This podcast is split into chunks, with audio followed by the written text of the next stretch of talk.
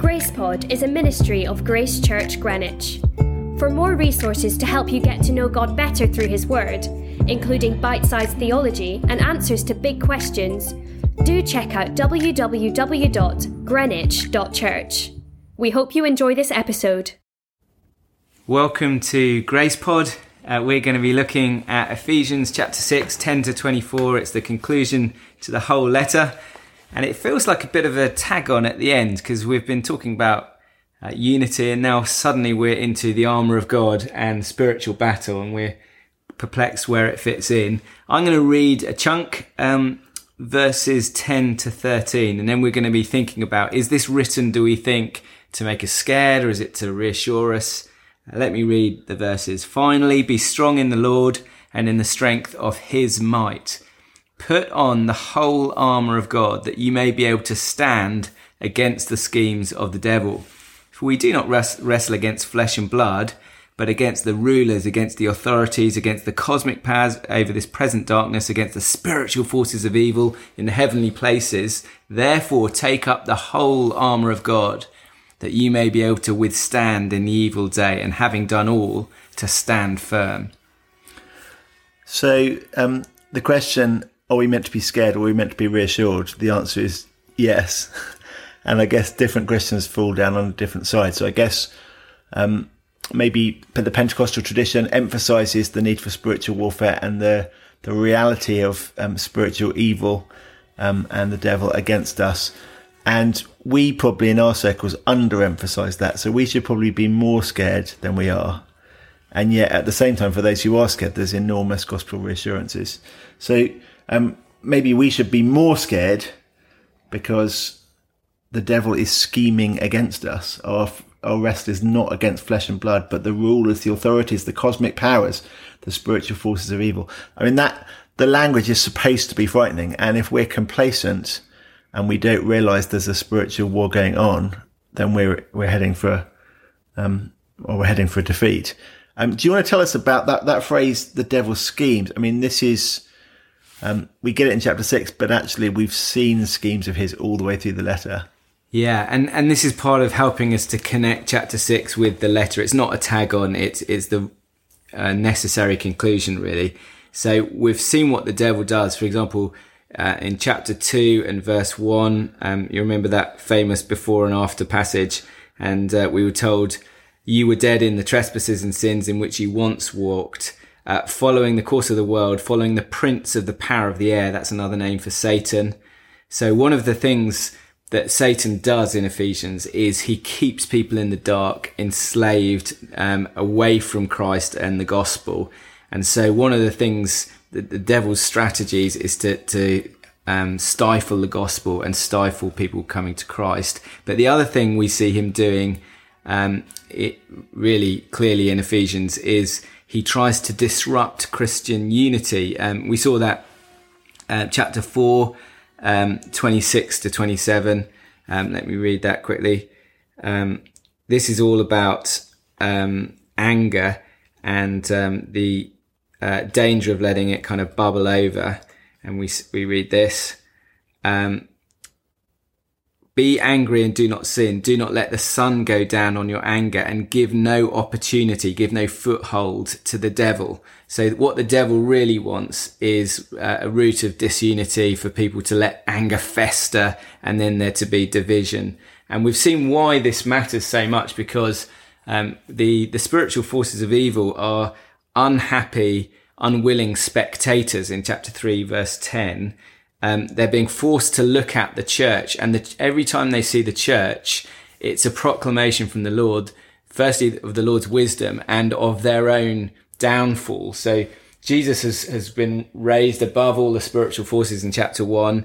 Um, and in chapter four, we're told that because he's raised, he pours out gifts, sends uh, those who write the Bible, those who preach the Bible, that then um, equips the church to, to unity in chapter four. And when the satanic forces see that, they're reminded, oh, yes, Jesus was raised and our, our doom is certain. We know what, where the end is. So when we plug in all of that background from Ephesians, um, and and it says that we're you know to watch out for the the schemes of the devil. Those schemes are going to be against the gospel and against the unity of the church. But I guess what you just said gives the key not only to why this is frightening and should be should wake us up from complacency, but it's also reassuring because ultimately the devil has been defeated already. And there's an echo. I, I don't know if this will work on a podcast. I'll try and I'm going to try and do a table by speaking it. But the language of verse 10 really echoes the, the language of chapter 1. Um, and there's three Greek words um, the word for strength, dunamai, um, uh, to be strong, the, um, the word for another word for strength, kratos, and a word for might, ischus. And he says in verse 10, be strong, dunamai, in the Lord and in the strength, kratos, of his might, ischus which is very similar to chapter one, where we heard about what God had accomplished through the resurrection of Jesus. Um, he prays that they would know the immeasurable greatness of his power, dynamis, towards us who believe according to the working of his great might, his kratos ischus. So power, might, strength were all shown in Christ when he was raised from the dead. And we then we found out in chapter one that Christ was seated at God's right hand in the heavenly places far above all rule and authority and power and dominion.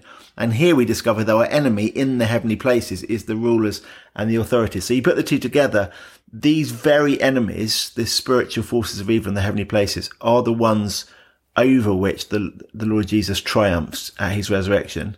And they're now under his feet. So it is a, an enemy, but it's a defeated enemy. But this is where we find it hard to get our heads around it because it's a defeated enemy, but not yet destroyed. I remember reading John Stott on this years and years ago, and he describes it as it's a bit like living between D-Day and VE Day in the Second World War. So on D-Day, the devil has, oh, sorry, the devil, uh, in D-Day, um, Hitler was defeated. Basically, that was the point of no return. Um, the military strategists reckon he can't recover from that blow of D-Day, but he doesn't surrender or Germany doesn't surrender until VE Day. And if you live in between, your enemy can't win now, but it can really hurt you. And so that, I think that's the period we're in. It's don't be complacent, but don't be scared. Jesus won, but there's a battle to be fought. Um, and then when it comes to battle to be fought, there's a particular military strategy that we just get by repetition. Do you want to tell us about that? Yeah. So we get, um, we get told to stand. And I think this is part of the same theme we're to stand against the schemes of the devil, verse 11. Um, we're to, that we may be able to withstand, that's a compound of the same verb, uh, that having done all to stand, verse 13, to stand, therefore. So the, the, the picture is, you're not, you don't have to advance and, and take territory. It has been taken for you, but there is still work to do. You've got to hold your position uh, and maintain, uh, you know, the fight. And I think this is the same thing we've been saying all along. We're not to be panicky, um, but we are, we're not to be complacent. The, the, the, attitude here is a kind of confident vigilance. Uh, there really is an enemy. Uh, there really is a battle. Um, but the outcome isn't in doubt. We just got to stand our ground. Um, and the way we do that, um, specifically is putting on armor. Um, Andrew, do you want to read the, the next chunk, which talks about the, the elements of the armour? Let me read from verse 14. Stand, therefore, having fastened on the belt of truth, having put on the breastplate of righteousness, and as shoes for your feet, having put on the readiness given by the gospel of peace. In all circumstances, take up the shield of faith, with which you can extinguish all the flaming darts of the evil one, and take up the helmet of salvation and the sword of the Spirit, which is the word of God. And again, this is so balanced, isn't it? Because on the one hand, it's armor you've already got. So he says, having put on, having put on. So this is the language of um, earlier in the letter. You've put off the old self. You have put on the new self, which is being renewed in knowledge in the image of its creator. So there's something that's already happened to you so that you're armored. And yet he then says, but take up the shield of faith. So you wake up in the morning, you think, I'm already protected, but I ought to get protected. There's something that's already safe, but something that you can do to be made more safe. Um, and this armor, I mean, we've got a background to it, both in Ephesians and then in the book of Isaiah as well. Um, do you want to talk about one or the other and I'll do the other? Yeah, yeah, I'll, I'll do some Ephesian stuff. So the the truth is the first one up. Um, having fastened on the belt of truth, and for us who have been in Ephesians, this has been a a big topic. Um, so chapter one, when you heard the word of truth, the gospel of that salvation, and believed, you were sealed with the promised Holy Spirit. So the truth was was the way that God transferred us from one kingdom to another. Truth is, is vital. And now truth is vital in the church in chapter four, because it's as we speak the truth in love that we grow up into him who's the head. So truth is, has been a key part of God's purpose in, in bringing us into Christ, giving us unity in Christ. And so obviously that's, that comes up first that we put on a belt of truth. Then the breastplate of righteousness. I think in Ephesians, righteousness is really righteous living. Um, and we saw that a little bit. Um, 424 put on the new self created after the likeness of God in true righteousness. Um, so we're to each day, we're protected um, by speaking truth. We're protected by righteous living. Uh, we're also to put on um, shoes of readiness given by the gospel of peace. And I think whenever I've heard this taught, that the um, emphasis is usually on evangelism, so the, the message of peace that uh, we proclaim, and it certainly includes that. Um, but of course, in Ephesians, peace is uh, it goes in two directions. There's a vertical peace in chapter two. Um, I think two fifteen. He might create in himself one new man, making peace, um, and might reconcile us both to God. So there's peace in two directions: peace with God and peace with one another. So if we put on uh, these shoes of peace, we'll be those who are quick to take the gospel to others, but quick also to be peacemakers in the fellowship. We'll be trying to patch up disputes. Um, a shield of faith. Um, yeah, I mean, we can we can trace it through. Lots of it's repeated, um, but faith, I guess, um, chapter three twelve. In Christ Jesus our Lord, whom through whom we have boldness and access with confidence through our faith in Him. It's faith each day when uh, when we feel condemned, you know, the, how the hymn puts it, when Satan tells me to despair and tells me of the guilt within, upwards I look and see him there, Jesus. It's faith who each day I, I, I get up and I put on this shield of faith and I think, no, I'm not going to listen to the devil's condemnation. I'm going to remember I have access. I have boldness. I can come to God. I can call him father. And we need that as spiritual protection every day. I love that image of the shield of faith that can extinguish the darts. It always makes me think of um, Lord of the Rings film. I don't know, you know, the Battle of Helm's Deep or something like that. And um, you know, the enemies start with normal arrows and then they ramp it up a bit and then they have flaming arrows. Those a... flaming arrows. and then you have a shield that's sort of connect, coated with a sponge and you dip it into water. And I imagine us holding up this massive um, wet sponge covered shield. And, and then the devil's accusations come, you know, call yourself a Christian and you've messed up in this way again. You can't be a Christian, can you? The Lord must be very ashamed of you. You know, that we all know those accusations and the idea of just holding up the shield of faith. I am justified through the Lord Jesus. I have peace with God. I'm, I'm quoting Romans now instinctively, but the Ephesians equivalent. I've been made alive with Christ. Through grace, I've been saved. And you're answering back and that just voicing gospel truth is sufficient to extinguish the arrow, which seems, I mean, it's an arrow that could kill you if you listen to it, but the, um, the shield of the gospel is enough to answer it and to extinguish it is a great image and a little puff of steam, I imagine, as the flaming arrow hits the, the shield and, and is put out. So, so whenever Hollywood hits um, spiritual warfare, there's always um, uh, silver bullets or you know crucifixes or holy water. Um, actually, we do real spiritual warfare and put on protection every day when we. I guess we, we all do this. You know, we we hear the voice of condemnation and we, we respond with a gospel truth, and that is key. That's part of the fight that we're called to. Um, another one, I'll, I'll go to the end. The sword of the spirit, which is the word of God. People point out this is the the offensive part of the weaponry, the one that to kind of jab the opponent. And uh, we see that as well in chapter one. It's the gospel um, uh, through which, um, uh, it, when people believe in chapter one, that they're sealed with the promised Holy Spirit. So, so actually, we can do real damage uh, with the sword of the Spirit um, because we can plunder uh, the enemy's camp and draw people into the truth. Um, So yeah, the, uh, Andrew, um, you're saying there's some Old Testament background as well here. Yeah, so there's some Isaiah chapter 59. I'll, I'll read and, and you'll see the link uh, immediately. So it, it, talks about these days of um, transgression and evil and sins and iniquity. And then I'll pick it up from verse 16. The Lord, or verse 15, the Lord saw it, it displeased him that there was no justice. He saw that there was no man and wondered that there was no one to intercede.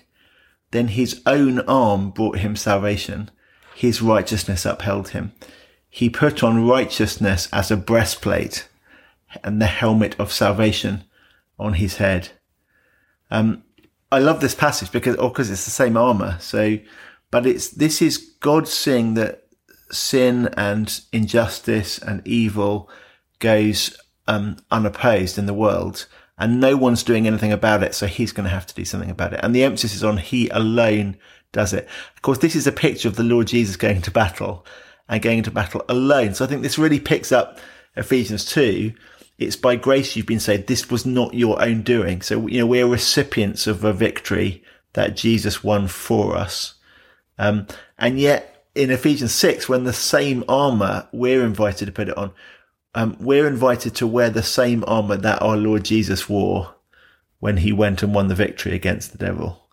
So it's just another beautiful way of saying following his footsteps. He's defeated Satan using a helmet of salvation, righteousness as a breastplate. Why don't you now put on his breastplate and his, and his helmet as you continue to stand?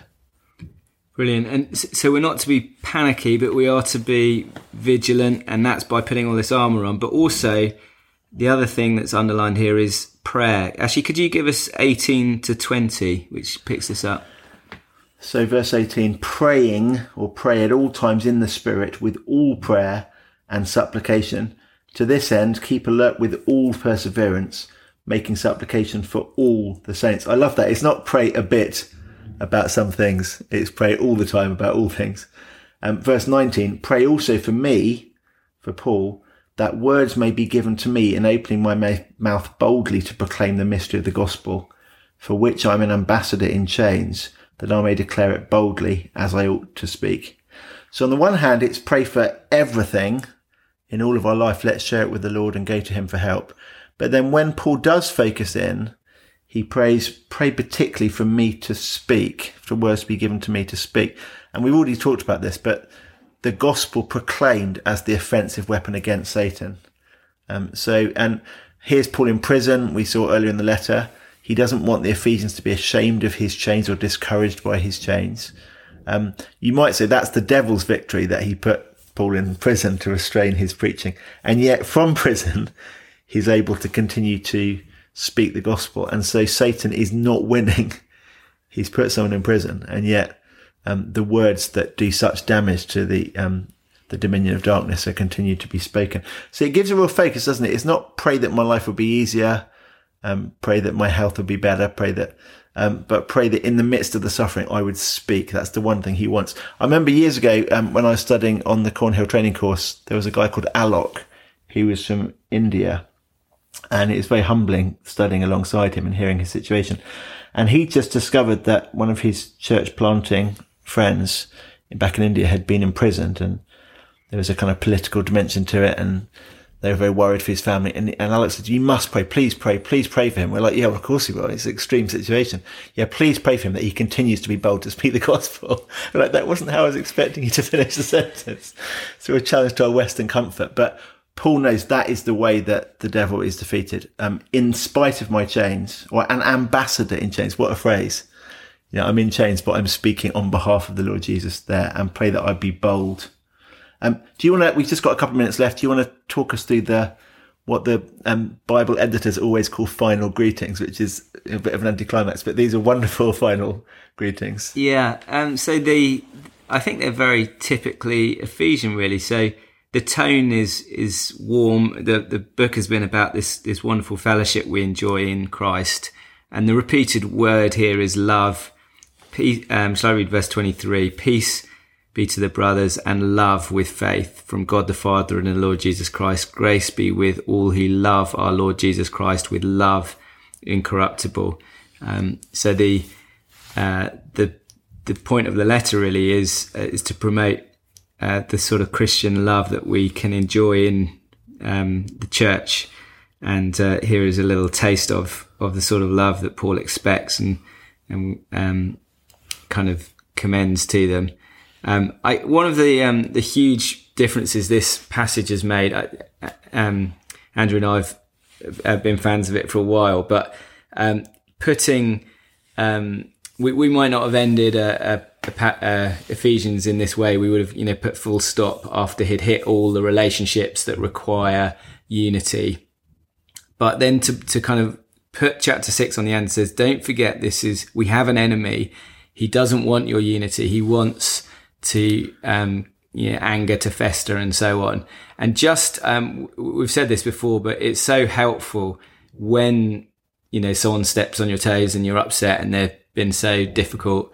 Um, as soon as you remember chapter six and you remember, oh, we have an enemy. I know what's going on here. He's trying to say disunity. Suddenly it puts a huge different spin on it. So, so yes, the circumstances are still the same, but now I realize that this is a spiritual battle and my role here is to put on the armor. My role is to pray and my role is to um, ward off against the devil's attacks because this isn't just a little irritation. This is a, an attack on God's purposes in his world. Uh, and I know what to do. What better way to finish our Ephesians Grace Pod than with verse 23 and 24? Peace be to the brothers and love with faith from God the Father and the Lord Jesus Christ. Grace be with all of you who love our Lord Jesus Christ with love incorruptible. Amen. Thank you for listening to Grace Pod. For more information about Grace Church Greenwich, visit www.greenwich.church.